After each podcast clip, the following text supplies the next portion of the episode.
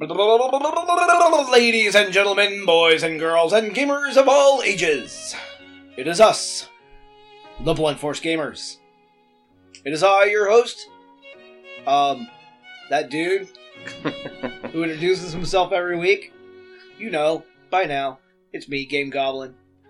I'm also sitting side by side with, Darth Blasphemous, hail to the dark side. and Kazurkan, the Lord Dragon. And Moniker is out yet for another week due to school stuff. Because, you know, college kids and all that. Aw, to be young again. To be young and study and midterms and crap or whatever the fuck he's doing. So, uh, while he's away, uh, we're going to do a one shot episode on one shots. One shot campaigns the good, the bad, and the fugly. indeed, indeed. All right, well, let's get to the uh, intro and get on with the show. Button! Feeling tired at the gaming table? Want to hear foul-mouthed jackasses poke fun at gaming companies when they screw up? Want an honest, street-level opinion from a team of gamers that call it like it is? Then Blunt Force Gamers may be the podcast for you. Listener discretion advised. That's This the way. little light of mine, I'm gonna make it shine. Every Uh, time. That's the way. Uh huh. Uh huh. I like it. uh, One shots are awesome. Yeah, Kind of. they can be. Yeah, I've been in some really cool one shots. Uh, going way back in history. I'm gonna open up with Old Man Story Time. Ooh, we're getting the member berries out. We're getting the member berries. Hey, I got more gray hairs on my chin, and then like I don't know stuff. it's a veritable forest of turning into Santa Claus with a goatee, like evil Santa. Well, Krampus did have, you know, that solid black hair, you know. Krampus is BDSM Santa for the naughty boys who need to be punished. Mm. Except anyway- that one story where he eats kids. Hey, when you get when you're hungry, dude. Anything goes. I I have been to the point of hunger where I've smelled like a baby being pushed in a stroller past me, and I start to salivate. That's when you know you need food bad. It was like uh, right after 9-11 and I hadn't eaten for four days. Then I smelled a baby. God, it smelled delicious. Uh, so, old man story. Old man story. Uh, my first uh, actual legitimate roleplay game with books and all the rules that come with them and all that shit was actually at DreamCon 9 back around 95. I want to say 95 or 96. One of those two. The long time. Ancient days! I was four. Yeah. I wasn't even that. And the weird part is, some of the people that were in that one shot game, I still talk to even to this day. Holy shit, you actually have friends. My first GM, I want to say Jedi Master, this awesome dude named Matthew Chase. He lives down in Seattle. This is tall, super skinny dude. With, he used to have super long hair. He played some of the creepiest fucking characters, dude. Even, yeah, Even getting you to cringe? he gives me a run for my money. Like he was- Damn. He was playing a Tzimisce who would sneak up behind you and just like stand behind your shoulder and lick his fingers and shit, and just like sniff you. that was his whole bag was just to creep you out. And of course, since he's a tall dude, he's like six foot five or some shit. oh, jeez. It really helped. Uh, but that game was my first official game, and it was a one shot LARP. And it also opened with like one of the classic jokes that went on for cons for like the next four years. It became infamous. There was about, I would say, an easy 40 people in the auditorium when when we did character creation and sign up. And Mr. Chasey opens up by saying, All right, there's some women in the group. So, men, please refrain from sexist comments. Without any fucking. of course. Immediately, somebody had to yell out, Flatfoot. Yeah. So, Flatfoot got yelled out almost immediately afterwards, and of course, Kitchen, then Ironing Board. And the joke became when we were out of character to walk around the convention going LARP, LARP, LARP, LARP, flatfoot, LARP, LARP, LARP, LARP, kitchen, LARP, LARP, LARP, LARP, pregnant. And this went on for like four fucking years. No, the Camarilla, uh, the Camarilla LARP club was really young at this point, and um, I made fun of Wade Racine, who we fucking drove him crazy, fucking hella crazy. Anyway, uh, the old man story is that started off as a one shot, and that got me started in gaming. And to herald back to the last episode when I mentioned playing as many games as you possibly can, cons were my one shot auditorium. I played Chill, I played GURPS, I played Rifts, I played Dungeons and Dragons, I played Vampire the Masquerade. I would go to a convention with a book of character sheets on me and plan on Friday. Friday was my roleplay day. Saturday was party. Sunday was try to find a way home day. So Sat Friday all day long, dude. It was one shot games. I would find a bunch of games lined up, and if I had not played it yet, I'd be like, "Fuck, I want it on that. I'm gonna play some Synnibarr. Or I'm gonna play some Amber. I'm gonna play whatever the fuck Bunnies and Burrows is." Legit. It's a true game. I believe this. And yes, the most and like D and D, D and D has uh Drizzt is the most overdone character. In Bunnies and Burrows, always expect there to be at least three Peters.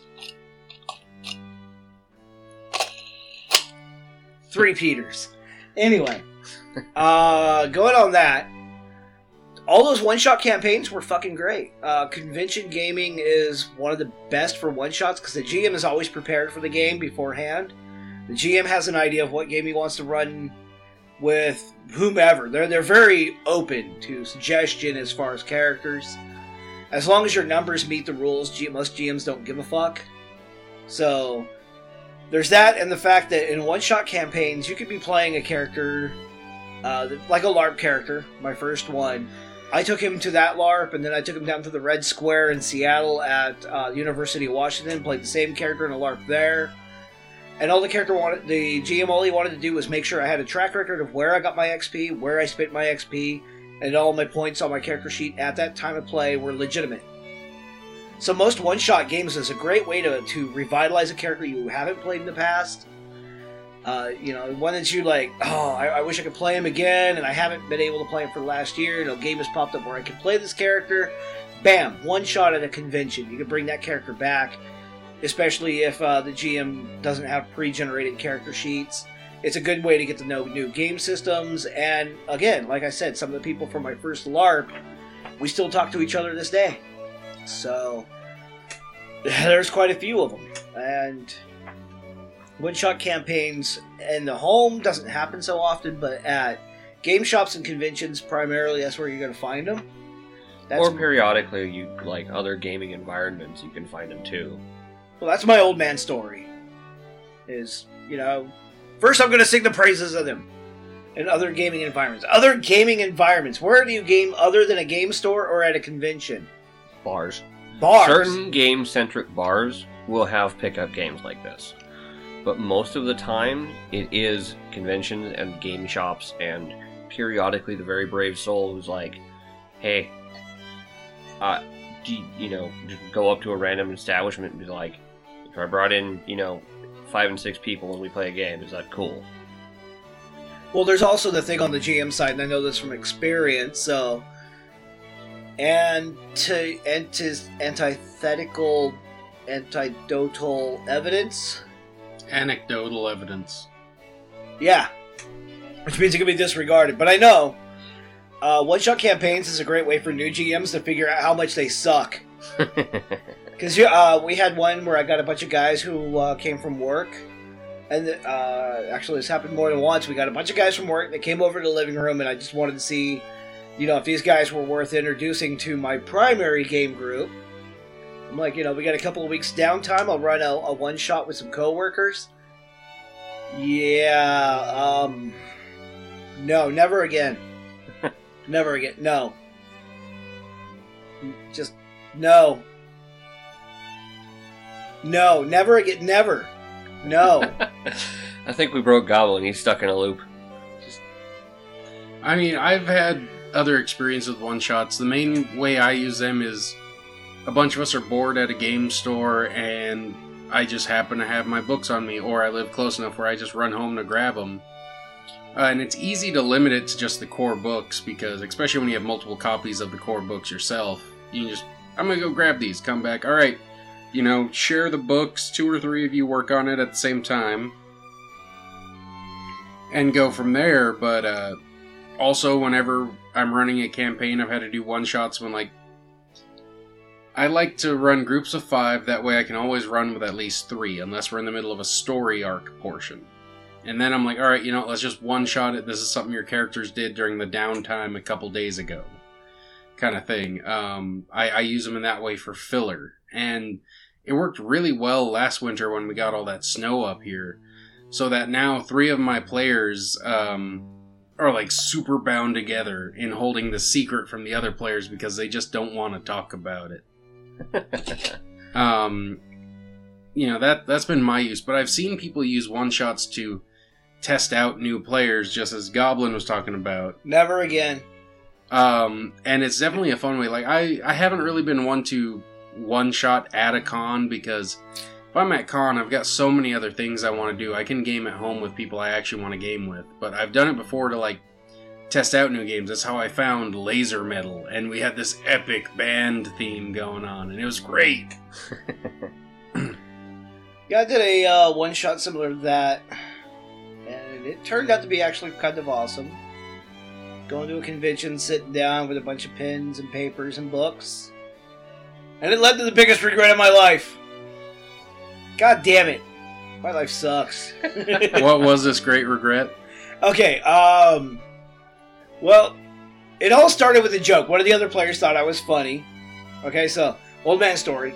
I get to go to, I think it was the DreamCon 10. It was the next year. I go back and uh, I see this dude, pretty suave looking motherfucker. I mean, he's got like the full, thick black hair, the, like the, pencil mustache going on. I mean, the guy was like pretty pimp. You know, so he looked like a, he was, you know, ready to rock that shit. He's playing a game called Mage. And I'm like, what the fuck is a mage? I'm just playing a vampire. And he's like, well, mage is like, I show up to the game and I have to bring a storyteller to say yes or no. I'm like, wow. He's like, yeah, it's really powerful. But there's this thing called quintessence and paradox, and he boils it down for me real quick. And I'm like, that, that I thought werewolf was complicated because in World of Darkness, you get vampires, werewolves, mages, and in old school, wraiths, and then of course, the one group nobody cares about, changelings. What about mummies? Fuck mummies. Fuck them in the neck. Fuck them with a broken piece of razor wire. Rusted in the neck. A lot. With power tools. Power tool attached rusted razor wire neck fuckage. Fuck mummies. Regardless. Uh, I'm sitting down and I, I keep watching this dude because I, you know, number one, he's an interesting seemingly guy. You, know, you get those players who show up at the table and they raise the bar, and you're like, God, this guy is on a whole nother level of role playing than I am. I've got to step my shit up. So I was watching him, you know, because I'm new to role playing. So I'm watching everybody, you know, learning and picking up stuff here and there that I like out of role playing. Number two, he's playing a mage, is something I have no experience with, and I'm interested in everything role playing at this point. And he plays his character, and of course, he thought it was funny because we conclude the adventure, and from the Tremere Chantry, they're like, oh, well, we give you one reward of whatever your choice is within reason. And I'm like, I need the fetal juice, you know, the umbilical fluid from a Himalayan albino yak with three legs. so, you know, the GME looks at me, he's like, You need what? I'm like, I need a pregnant albino Himalayan yak with three legs. I need the umbilical juice from that. Two pints would be great, but I'll take a pint. And of course, you know, the GM, he rolls some dice in the background and makes some shit up, and he's like, Yes, we have that. so, my combat gangrel, he's just a total combat monkey. He's a gangrel with a sword and protean.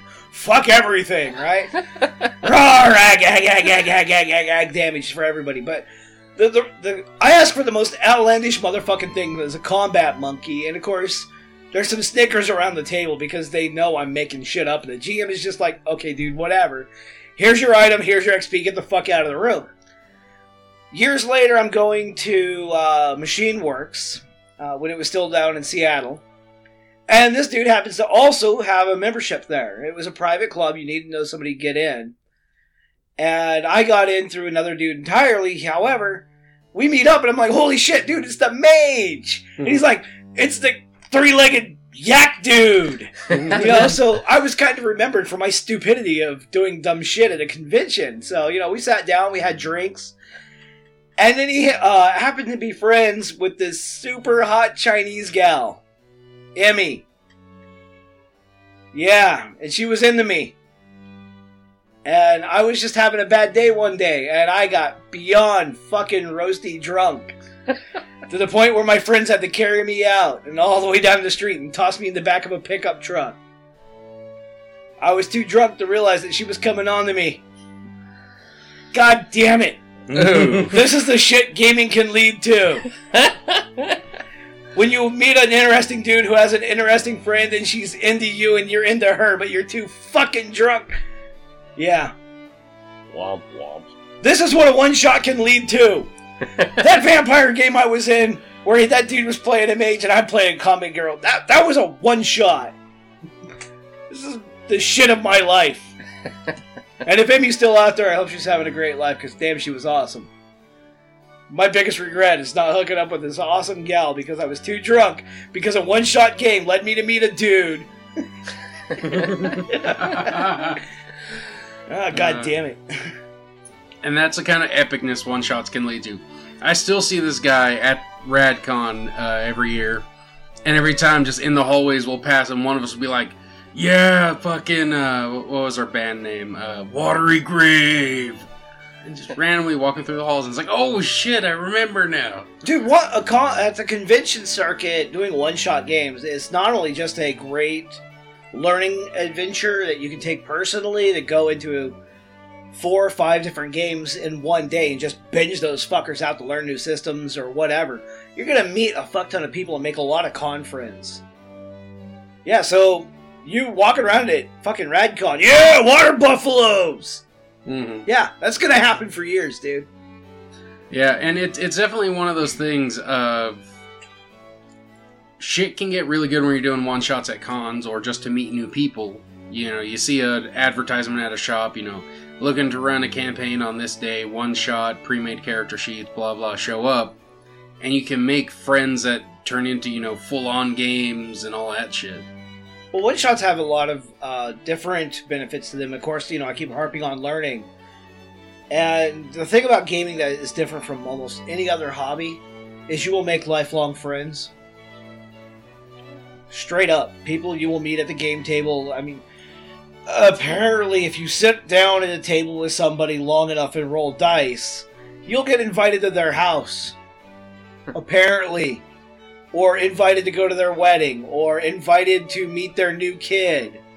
Gaming is the, one of the weirdest fucking hobbies for that shit. Or be their new roommate because they got kicked out of the last place. Thanks a lot for that again. It- It's awesome now. Or yeah, or be their roommate. However, we're not roommates because of a one-shot game. That I recall, a one-shot game did not lead us to this point. True. It was a two-year campaign. It was yeah, it was a two-year campaign. All the same, you can get a lot of interesting things from one shots. And the tricky thing is, like, how do you build an adventure meant to be completed in one session? Most GMs, that this is an interesting thing from the GM side as well, because in order to do this, you need something simple, mostly direct, and achievable in a three to five hour span, which is kind of tricky to balance. I've got an easy one for this. It's what I've done the last three times, and two out of three it went and went off really well. All right, you're in this town. Uh, you know, bartender asks you if you could help with an issue. Some of them are, you know, pooling together money to have someone fix. Giant rats. Monster out in the woods, right?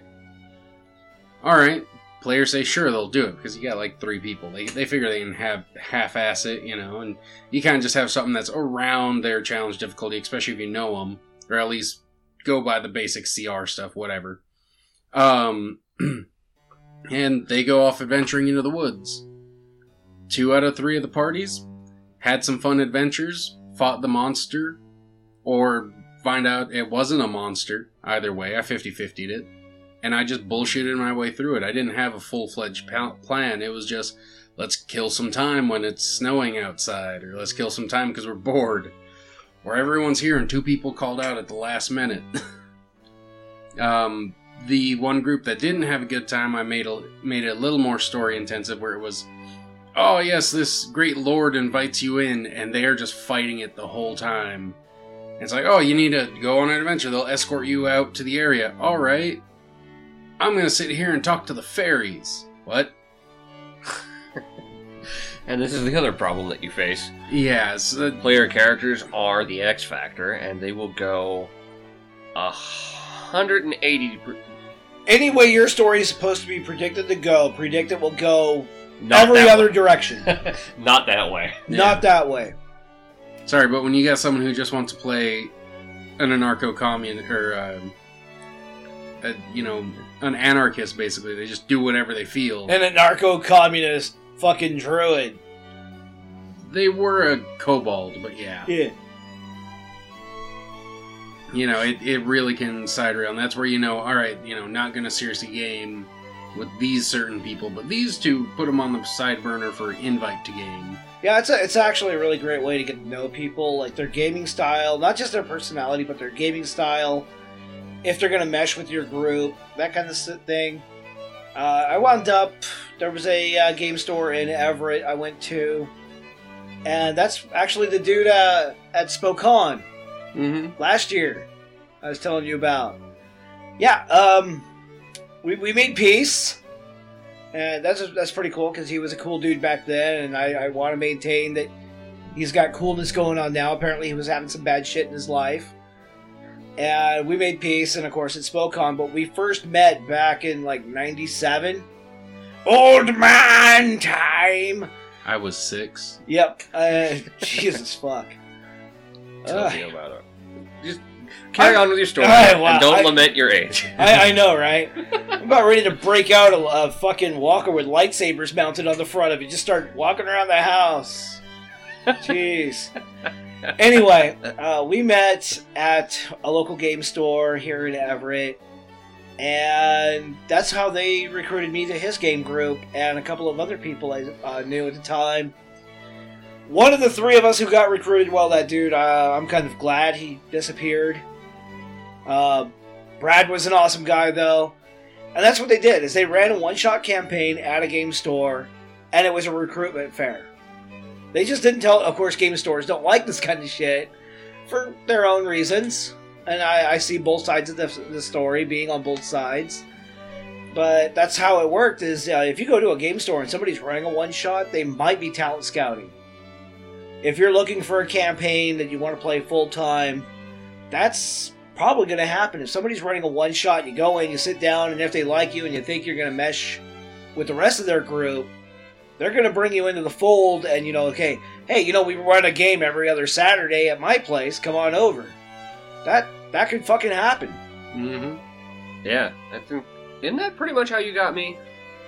Uh, or was that just because I was the DM apprentice? you were well? You're weird. yeah. Uh, you were well. You were GM apprentice, but we also did bounce a lot of ideas off each other. There was a lot of parking lot conversations, a lot of behind the counter conversations. So I already knew what you had going on before we even rolled dice together. It's part of the joy of you know being the guy behind the counter at a local game store. I was chosen because I was FNG. Every group should have an FNG. Yep. Every group. That's my my standard. And FNG will think of the craziest fucking shit. And it will be the best shit sometimes. Like turning uh, fire suppressant water into holy water. Well, it's uh, like a story I was reading the other day where, like, their fucking new person, she asked if she got a bonus to her attack roll, and when the GM asked why, she's like, "Well, the ground is prone." what? but that's the kind of shit you get from new people. It's fucking great. I love it. Yeah. Yeah. And when you're running a one shot campaign, you're going to meet some FNGs who are, you know, they're sticking their toes in the water. We did one down in Lynnwood with Scott, great guy. And he was doing a 1920s uh, X Files style game. Mm-hmm. So it was X Files, but set in 1920s, and we were all playing UFO enthusiasts. And I play a fucking gangster, pinstripe power suit and shit. And actually, the guy who came along with me was relatively new to power gaming, so he played Mickey, and Mickey was my mook. And so I'd be walking around, you know, as everybody else is talking along, and they could fucking recognize instantly that I'm in on the take when it comes to bootlegging. You know, uh, power pinstripe suit and everything. And then I got this big Italian mook who's like, "Hey, uh, Tony, want me to hit him?" yeah, uh, here I am, all trying. You know, back in Jersey, we would, you know, we would deal with a man like you. Uh, Tony, is that my uh, call to beat his ass? No, I'm, I'm threatening him right now, Mickey. Shut up. You know, so that we were playing off each other. So he was the FNG doing that shit. and what was also great about it, we had a retired gentleman there at our table, and he decided to play a medical student who was a woman in the 1920s, which we all know was difficult as fuck. But this dude did his research. I was like, that's pretty fucking awesome. So he read, you know, read up on the women's liberation movement and feminism in the 1920s. He read up on, of course, uh, the prohibition. He wrote, he read up on voting rights, women's suffrage, and he built a character, you know, based on some of these, you know, bigger political facets. And he played it really fucking well. And all the other player characters, like I was the only one who was blatantly sexist at the table. This is 1920s. He's a dame, or I should say, she's a dame, right? So that's the way you talk to a dame. Hey, I got nice gams. What are you doing in a UFO club? you know, shouldn't you be off, you know, baking cookies and making kids? And he just fucking grinned behind his character sheet, and he's like, "You're playing to the times."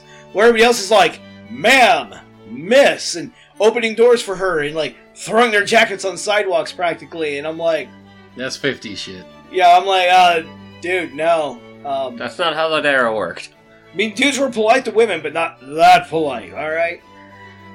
But yeah, so he, he he was actually like happy that I was playing it up to the times. But he was an FNG, uh, the retiree dude, and his wife had only passed away like a year previously. Yeah, and he wanted something to do with his life.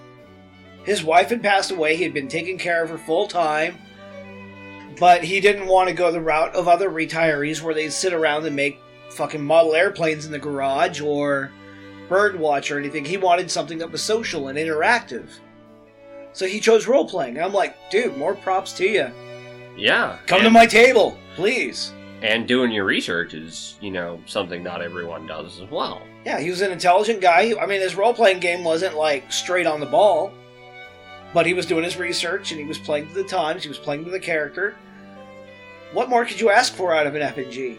Mm-hmm. You really can't get much unless they just kind of intuitively start picking it up. True that. So you know, these are in the F. That's that's the kind of people you're gonna meet. It's just crazy. Yeah. Hey, Tony, does that mean you want me to beat the old man's ass? No! You know, here's another aspect to one shots I kind of want to pose a bit more towards Kaz. Alrighty.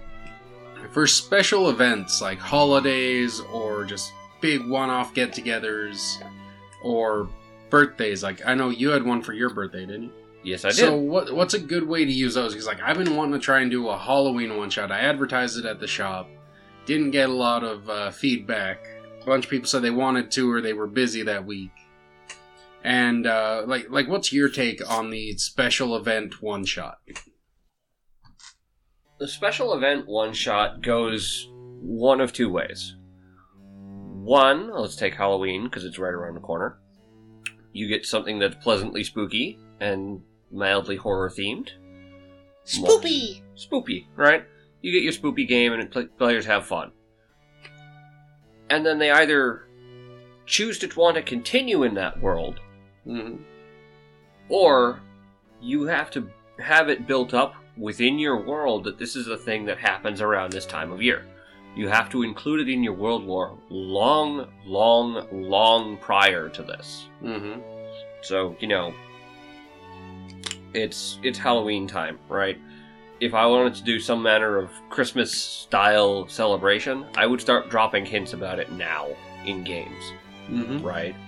You know, hey, there's going to be a great big festival in 2 or 3 months. You know, it's going to be all about this spirit of togetherness, right? Something similar to that. You know, the every, you know, every major town's going to have some kind of celebration. It's going to typically involves you know the local druid circle br- bringing one of their you know bringing their magic together to build like a giant tree monument Or we have to sacrifice 12 pigs, 12 chickens, 12 goats, 12 people, Twelve horses. 12 horses. right and, but Twelve like dogs. you you have to you know bring this stuff up long in advance if you're gonna make it feel like it's actually part of the world Mm-hmm. and you get you know sometimes these things have rather wacky after effects like uh, doc martin had a character he was playing a warlock and uh, grognak was dming he did a one-off turkey hunt event basically modeled uh, the, the these giant gobblers as a variant on dinosaurs right so they used stat blocks from dinosaurs of some kind and they were just big big motherfucking turkeys we tried to take on a turkey that was a little bit above our pay grade in this world. Got our asses kicked, and our warlock just. He developed a full on phobia of the things, because it legitimately got his character. Pretty well bad. Beware the gobbler. Yeah, and like, you know, the idea was, you know, you, you catch and kill this, this gobbler, and the town eats it. You know, everyone gets to enjoy the spoils. It didn't pan out very well for us, but that's not surprising. So, you get this kind of. Because that was a mixture of the two. That was alluded to like two weeks prior and then dropped on us. So it didn't really feel like it quite fit the world Mm-hmm. especially when there's other bigger things going on in that campaign, like uh, dragons have come back, and you know, lots of badness ensuing with that. So it's like, I get that the idea here is to inject a moment of kind of festivity and to draw a little bit of camaraderie within the group and the NPCs. But it didn't really work out in his favor. Well, that's one way to do it. Definitely, if you have a running campaign. But if you just want to say, "All right, guys, um, here's we're just gonna take your characters and run through this scenario where it's kind of like sidelined from the timeline, right? Like if you're just like, all right, you guys want to keep playing your characters or their backup characters, you know, just stretch their legs with that. You know, be like, all right, here's the here's the run. You just pull it out like, all right, we're just gonna do this one shot. Grab your character sheets. You know, no real long term implications. Running something like that. And you can do that. Like, it works especially well with backup characters. Mm-hmm. You know, what stories do those characters have that they bring to the table when they walk up to the party? Right? Say we're playing, you know, mid high level. Peck Peck, right? Oh yeah. Peck Peck is a very good example of this from our games. And for those of you who don't know, Peck Peck is the result of Blasphemous character reading off a sepia snake, sigil, which got him, and he was out for an entire session. Two sessions. Two. So the GM, Goblin goes, okay, just to keep you still involved, here's a character sheet with combat abilities. Now go kill the party. Yeah, here's an NPC. You're the bad guy. Go. Two dimensional, totally scribbled down on a scrap piece of paper. You know. And thus the story of Peck Peck became a legend, is the fact that he did a voice. He brought this character to life. Which also brought a bunch of story elements for him becoming integrated into the party. He became my follower at seventh level. Exactly. So he's, you know, a couple of levels behind. He's a, you know, he's joining in on the party because the party has fought him. but they can see that he has value and he's mercenary enough that he's willing to do it. Come on, Goblin in power armor? Why not? Exactly. He was a fun character and he was well done. But, you know, yes, you power this- armor can be done in D and D. I'm not going to teach anybody how, but I can do it. The numbers are all there. You tried to build a goddamn Veritech. I- Could have. Veritechs are hard. Even the mo- minimum cost of building a Veritech is just insane. We're looking at millions of gold pieces and at least five years of in-game time just to build the fuselage. So we go through and we. The entire campaign is centered around slaying dragons so we can make Veritechs to slay more dragons. Circular logic. Anyway, I-, I can do more effective damage with a, a fucking handful of gold pieces than I can of Veritech. Anyway. Shalom. anyways. Open borders for Absalom. but a one shot is a really good way to get your your backup characters to have some story depth. You know, what are their feats, right? Blasphemous character dies. His new character comes in and he's a blank slate with numbers on a paper and gets welcomed into the group. What stories does he bring? What stories does this new character bring to the group of their accomplishments to convince the party that they're worth their time? You know? You don't have that unless you have some way of exploring that character. And exploring that character in a one shot is a really useful way to do it. Well, I think one of the other problems too with a one shot, and speaking as a GM, and this is just a side note really, is that when you're running a standard campaign like, like Darth Blasphemous, he has a plan. Takes many game sessions to get that plan to go through. Many more because players are slow. Exactly. Kazurkan and myself, you know, we GM much the same way. We get a plan. There's this storyline. It goes from point A to point B to point C to point D, and so on and so on and so forth. You can't do this with a one shot. Uh, that's the problem with the one shot campaign is your your point to A to B, Z, D, whatever. It's a lot shorter. And going back again on experience, and I don't want to mention any names. So I'm just going to mention him as Dr. Gobblecock. And Dr. Gobblecock uh, was running a D&D game, and I lost interest in it over the course of time. But then he said, "Oh, I'm doing a Rifts game," and I thought it was going to be campaign, but it turned into a one shot. And the pro- one of the big problems too is he was really stringent on what the characters could and could not do, like it was in a campaign. And as a GM, in my experience and watching other GMs, one shot should be encountered and taken into account with a bit more whimsical nature to them. You know, characters are going to do stupid things like talk to fairies, you know, when they're not supposed to, and heroic characters are going to try to do more extra heroic shit than they normally would. Because one of the things in a one-shot campaign is there is no. Uh, Lasting repercussions. Exactly, no repercussions. You can be the superest superhero ever. You can be the Brown Streak, superhero extraordinaire, and speedster of the Chocolate Rain power. It doesn't matter. It's a one shot campaign. Have fun with it.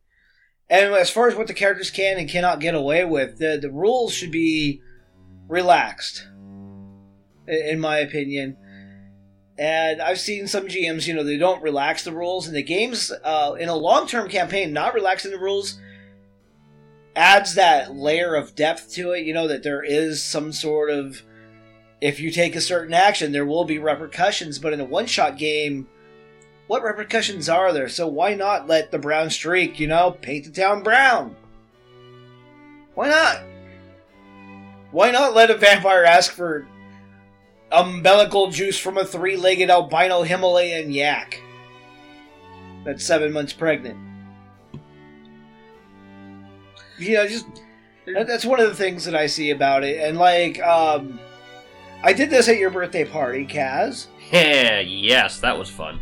Uh, you pulled me out of retirement to play a one-shot campaign, and I was really down in the dumps, not even in the mood for it. But I'm like, fuck it, it's a birthday. and I made a intelligence-based barbarian. Strength was his dump stat, so completely built all bass backwards wrong. Like good charisma, excellent wisdom, best intelligence, Would have Not made a so- banging wizard. uh, decent dexterity, not that great con, definitely not good strength. I think I was rocking like a nine. Roar! I'm raging on a fucking paper cup and it's winning. You know? but I did that. I went into his game and I was just, I was there to be whimsical, man. I was just there to trash shit and have fun. You know, if Doc Martin had inter- included trash cans in the game, I would have just walked on the street kicking them over. There are no repercussions. What are they going to do? Jail me? Oh no! Oh no, we're playing at the AFK Tavern. I'll just sit AFK from the rest of you guys and eat some fucking chicken wings and plus one tater tots. Oh my god, that's oh, That would be the causality of the whole situation. I act like a goob and I get to order more food. Woo! Scary. That's why I fucking had a kitten as a weapon. yeah, and it worked. A weapon of mass distraction. Nobody can deny the power of kittens. But you wouldn't hurt a kitten. Okay, that, that but however, that example is me going to level 10. That's me dialing the dial to 10 and just being a dork for the sake of being a dork. But it's a one shot. Why One, not? sh- one shots are like uh, when you're watching a fucking late night movie. You're just there burning time. You just hope it's enjoyable. Yeah. Y- y- okay, I'm watching Weekend at Bernie's. Not that great of a movie. Funny. Hilarious, even. Not that good of a movie, but it's great at the same time. Mm-hmm. That's the example of a one shot campaign. I did Weekends at Bernie's, but instead of Bernie, it was Bernie Sanders dragging his dead body around. Because there's no repercussions for dragging a senator through a fucking role playing game. Ah. That was a fun campaign. I could have played like a Aboriginal Eskimo in a wingsuit And with Doc, an afro. Doc probably would have let you get away with it and too. a one shot you can get away with some of the craziest shit. If I were to pull in a, a Aboriginal albino Eskimo in a wingsuit with an afro into a, a legitimate campaign, Blasphemous, you would say no. Yeah, I'd say no. But if it's a one shot, you'd be like, fuck it. Let's see where this goes. And, and that's the whole point of this tirade is if you're a GM running a one shot campaign, have a little bit of Levity. have a little bit of levity, have a little bit of wiggle room in the rules. It's there for fun.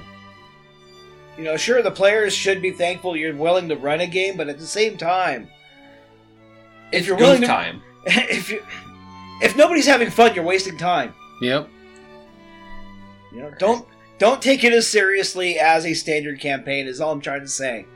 Now that I've wasted everybody's day, Mm-hmm. tangent. I mean, that's definitely one thing to consider with one shots is let them be fun and whimsical and just whatever, but doing it like a, a pickup game almost, where it's like, all right, I'm just going to hold on to all your character sheets. Whenever most of us are together, we'll just run the game. You know, that's a whole nother aspect of one shots is they can also be used as pickups, where it's like, all right, this one, one shot, you guys didn't get that far. I'm just going to hold on to the paperwork and I don't know. Next time we're all bored, we'll just pick this up where we left off. And at that point, you've developed, you've you know, you've started a campaign at that point. Mm-hmm. And that's the thing is they are perfectly viable as an option to kick a campaign into gear Mm-hmm. on both sides. You know, you've got it as, and, and this is a great DM's tool as well. At one point in the game, you're stuck for ideas. So you make a bunch of character sheets for your players. You go, okay, we're going to do something a little different for, for this time.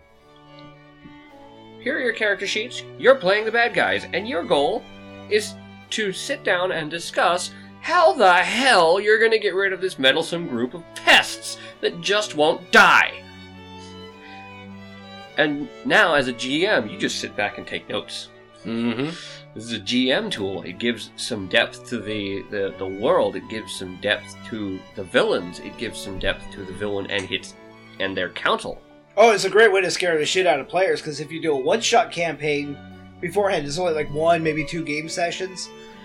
and you're like, oh, we're gonna do like you know a breather. It's gonna be a relaxer game, you know, because you gotta get the shit out of your system. Mm-hmm. You sell it to like that to your players, and you let them play the most horrible, vicious, evil, maniacal group of adventurers they could possibly conceive. The worst of the worst of the worst. West Point with honors, Sir. sir. and you just have them just like power through shit. And you're like, there's no restrictions on XP. You get a you get XP for anything you kill. Let them go ram shot, and you go. Or you take uh, Russ's uh, rule he was talking about a few episodes back, where the more wealth they accrue, they also get XP. Mm-hmm. You know, so they get XP for kills, they get XP for wealth, they get XP for just doing the most off the wall, balls insane shit. Just let the the XP flow. You're like, you know, just go ahead and play an evil campaign. You know, we're just gonna get this out of our systems. Just fast track, you know, like level an hour kind of shit. Mm-hmm. And then, once you like uh, get to the conclusion of that, you're like, okay, you guys are now the badasses. You rule the land. Yay, you're overlords. Congrats! Congrats. Now we've had it out of our system, we're going to go back to serious play. No, no, no. Now you got that out of your system. Not only are we going back to serious play, your new characters are inhabitants of the land that the previous group have now dominated. Those are the villains. Have fun. Because the player characters are going to know what those villains are capable of. And they're going to be like, holy shit. I yeah. made this monster. One shots are also a setup. Mm-hmm. Surprise. I was keeping that one in my pocket. You can set some neat shit up with a one shot. oh god, yes. It's like, how are you going to rule? What's the, you know, what are the mo- motivations for doing this? Because I can. Oh, that worked. Because I can. Well, there's also the the great story we all know from uh, the guy's running a campaign basically for a single dude, and he's uh, doing the necromancer for good, oh, and then the heroes are running around undoing what the necromancer did. And when they finally meet up with the necromancer, he's like, "I was doing this, you know, for humanity to be free, or you know, all this, and now it's just ruined, and fuck you guys." Yeah, they, did- they instead of getting a boss fight, they got a sad, broken man lying on his deathbed, Yep. waiting for the end. That was a ca- that was a full on campaign though, not a one shot. True, but brilliantly done. it, it Still, builds yes. off of your deal of you do a one shot and now uh now you gotta fight them you know Well, it would be a great way to make the player characters really fear the bad guys when they know the bad guys will rape and pillage and plunder and kill and murder and maim and torture with no remorse whatsoever. And that they have a special rule applied to their character sheets that says get XP for everything that dies, even bugs. Plus, they Gotcha. played those characters, so they already know what's in that character. The evil dude's mindset. They're like, yeah, if we show up and, and start trying to negotiate or tell him how to run things, he's just gonna gut us for fucking entertainment. He's just gonna add our skin to his throne. Okay, no. Fuck this. I'm moving. it's like what do you do um uh, uh i cast a spell you're in an anti-magic zone set up by your previous character Yeah, it's like the uh, fucking superhero game that I was talking about in one of our other shows that we're still doing. Like, you guys are still doing the prequel. That's longer than a one shot. But a one shot is also a great way to set up a prequel. You can set up a one shot where you say you're doing Dungeons and Dragons, and it's a one shot campaign. Everybody's playing seventh level characters, but you, as the GM, are the only one who knows that the conclusion of tonight's one shot campaign, everybody dies. And then, you know, you're just like, oh, I'm sorry, you know, it was just a total party wipe. The monster was just more badass than I expected. You know what? Let's start a new game. You know, now that I've realized my mistake, let's start a new game. Again, you're selling your group on some bullshit, but your new game is actually the legitimate storyline. And some at some point, like say two, three months into the game session of real time, you let it break that the characters are actually after like this artifact. The MacGuffin is under the protection of like a pair of Gorgon sisters, and the last ca- people who went down there to fi- fight them all died a horrible, vicious death. Mm-hmm. And then they get the names of the characters who died, and of course, it's the previous characters out of the one shot. And you're like, surprise, you guys were in the sequel. Those are fun. So yeah, it does give away the fact that you know the players may get advanced knowledge. You're like, oh, we're going to be fighting Gorgons for sure, but at the same time, they'll be like, yeah, last time we fought them, they weren't fighting fair. They're, they, you know, they're using the home ground advantage or whatever. That it's not going to just be an open field and ooh rar throw arrows at each other. just saying. yeah. Yeah. Also gives you a pretty good reason to bring up, you know, to break that CR mold, right? Yeah, absolutely. You know, as a DM, you can like parties. A well-coordinated party is terrifying. Absolutely. Div, the Div episode. Well coordinated parties do not happen enough, and you guys prove what I have said all along that a group that works together is more dangerous than any encounter the GM can throw at them. Which one was this? The Div. This the is Div. so the Div. When, You guys work together. You guys actually nailed down your strategy and tactics, and you basically took a creature that was more powerful than what was intended and annihilated the shit out of him. in like two rounds. I don't remember this. I think Okay, so just- here's the story for for those of us who can't remember. I was playing the Inquisitor. Nej was playing her fisticuffs monk. These are the two important characters of this. Although Narcissus would say he is important, but he was just standing there holding his sword Yeah, you know, with his whole movement speed of 20. yeah. So what happens is my character, being religious, is like, that is a Div. Fuck that thing. I, I hit it with a judgment. I had taken a teamwork feat because I recognized that our party has a lot of frequent hitters. So I took a teamwork feat that says, on hit where I could activate my judgment, I may instead mark the target and spread my judgment damage to each sequential attack for the next round. Nej went ham. Because I'm like, hit it now. And Nej went, okay. Flurry of blows, mythic flurry, ki flurry, and just like nine attacks in that one turn. Yeah, she chained together a shitload of attacks. And each was of I the asleep? you were a little bit groggy. It was, um, yeah. Anyway, this was in Nej, Nejin Black, uh, Nejin uh, Narcissus place. I think that's five plus, right? Well, regardless, the fact is, you guys work together. Mhm. And so a one shot campaign, though, I mean, like, if I said, you know, you guys are doing a one shot campaign, you play a bunch of heroes, and everybody runs off to go do their own thing, a one shot is a great time to figure out, you know, party cohesion. party cohesion. Or just kill people. Yeah. It's a great way to, you know, I mean, kill characters. It's a great way to uh, get the GM to, you know, vent some stress.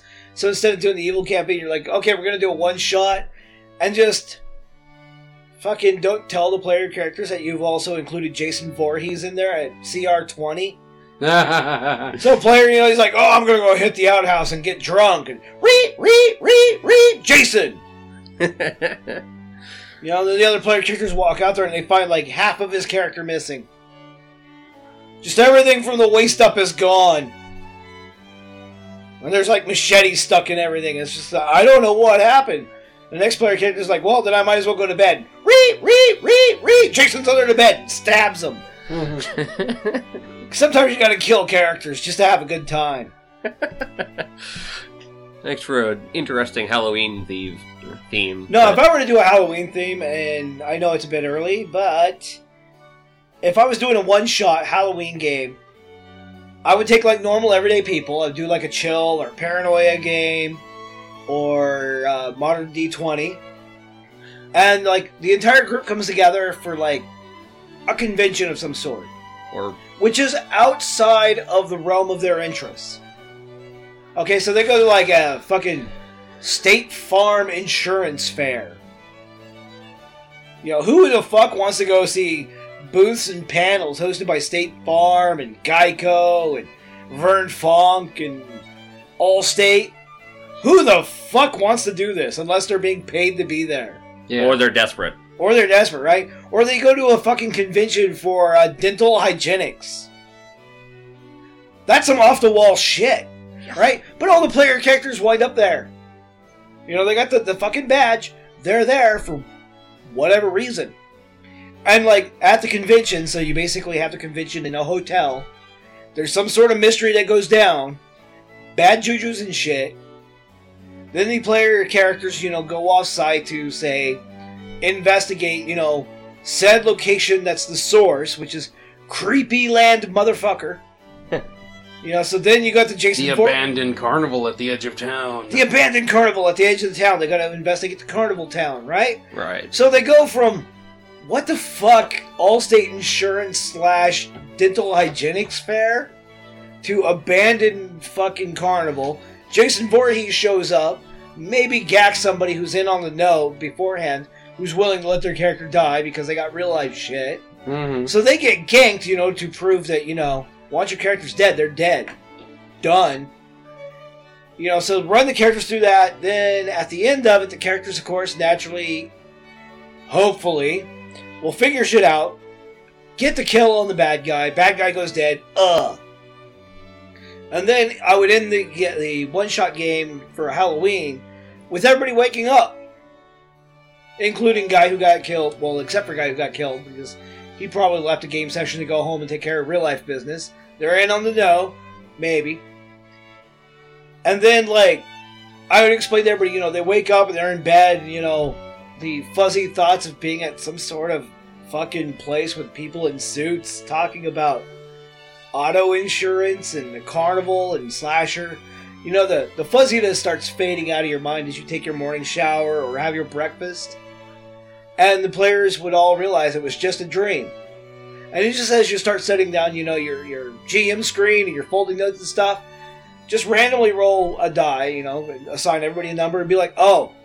And as you open your front door, there's a masked individual and he just fucking slashes the shit out of you. Your character's dead.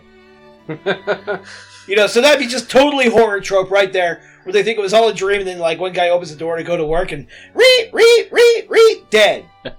You know that actually kind of lends into a good idea for a uh, a way to do a one shot with your campaign characters and having no repercussions. Is you know you get and you enter into a dream realm, run through this mini adventure, and when you come out, you're no worse for wear, except maybe some PTSD. Well, dreams, uh, dream stuff should Dream be used- mechanics is wacky. Well, dream mechanics is not only wacky, but dreams and time travel are those two areas that should be used very sparingly. And unless your game really does center around dreams a lot or time travel, there's no reason to include them often at all. Like maybe one or two times, you know, like for the dream sequence or whatever, or a time travel sequence. But unless these are part of the core mechanics of your game, they should not appear often. Yeah, it's very Yeah. easy to abuse them, and then people start questioning which path they need to be taking the dream world or the real world.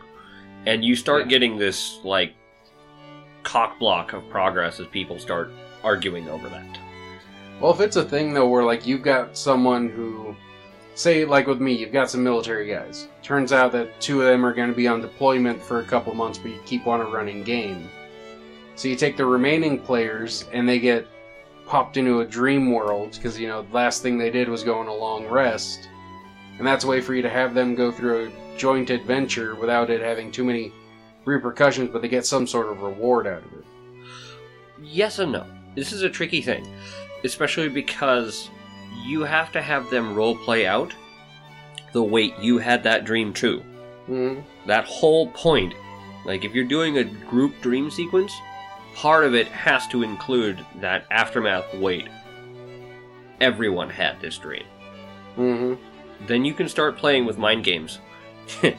but um, you can start messing with a villain who fucks with dreams. Yeah. You can start adding detail to the world. Like, oh yeah, there's a school of man- a school of magic that you know deals with dreams. Maybe Or you could really fuck with them. And the bad guy in the dream world is actually the bad guy in the real world because the real world is the dream world, and the bad guy is actually the good guy who's trying to pull them out of the dream world. And by the only way to do he knows to do that is through physical confrontation. So he waits till they're asleep in the dream world, and pulls them back into the real world and engages them in combat, hoping to keep them awake long enough for them to realize. Boom! If you just followed all that, congratulations. Yeah, that's that's the kind of bullshit you can pull, and it's fantastic. I caught that. so Okay. you know you can. Maybe Like- Margulis wasn't wrong. Yeah. Yeah, we saw that. well, we're approaching the end of our scheduled Yeah. program, fellers. So We're at the let's one go. hour Final mark. thoughts. Final thoughts. if a troll happens to be in the bathhouse, and you are playing a character who is either a dwarf, halfling, or gnome, just carry an umbrella. It's the only way you're not going to see troll dongle. It's like at eye level. It, terrifying. There's nothing like a just a fucking pickle slapping around between a troll's thighs. He's walking around the bathhouse, and you're at eye level with it. Just game goblin out. well, that's a fun image, I guess.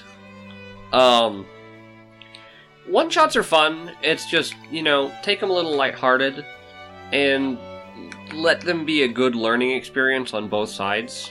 Learn the mechanics of the game. Learn the mechanics of the group dynamic. Learn whether or not a person will be of use to your gaming group as a proper. But don't let them be this ultra serious thing. And that's about all I got. Kazurkan, back to these guys. Uh, what I gotta say is one shots can be fun and informative. Uh, find a way to use them and utilize them to the best of your ability, and play as many of them as you can as a player. Darth Blasphemous out.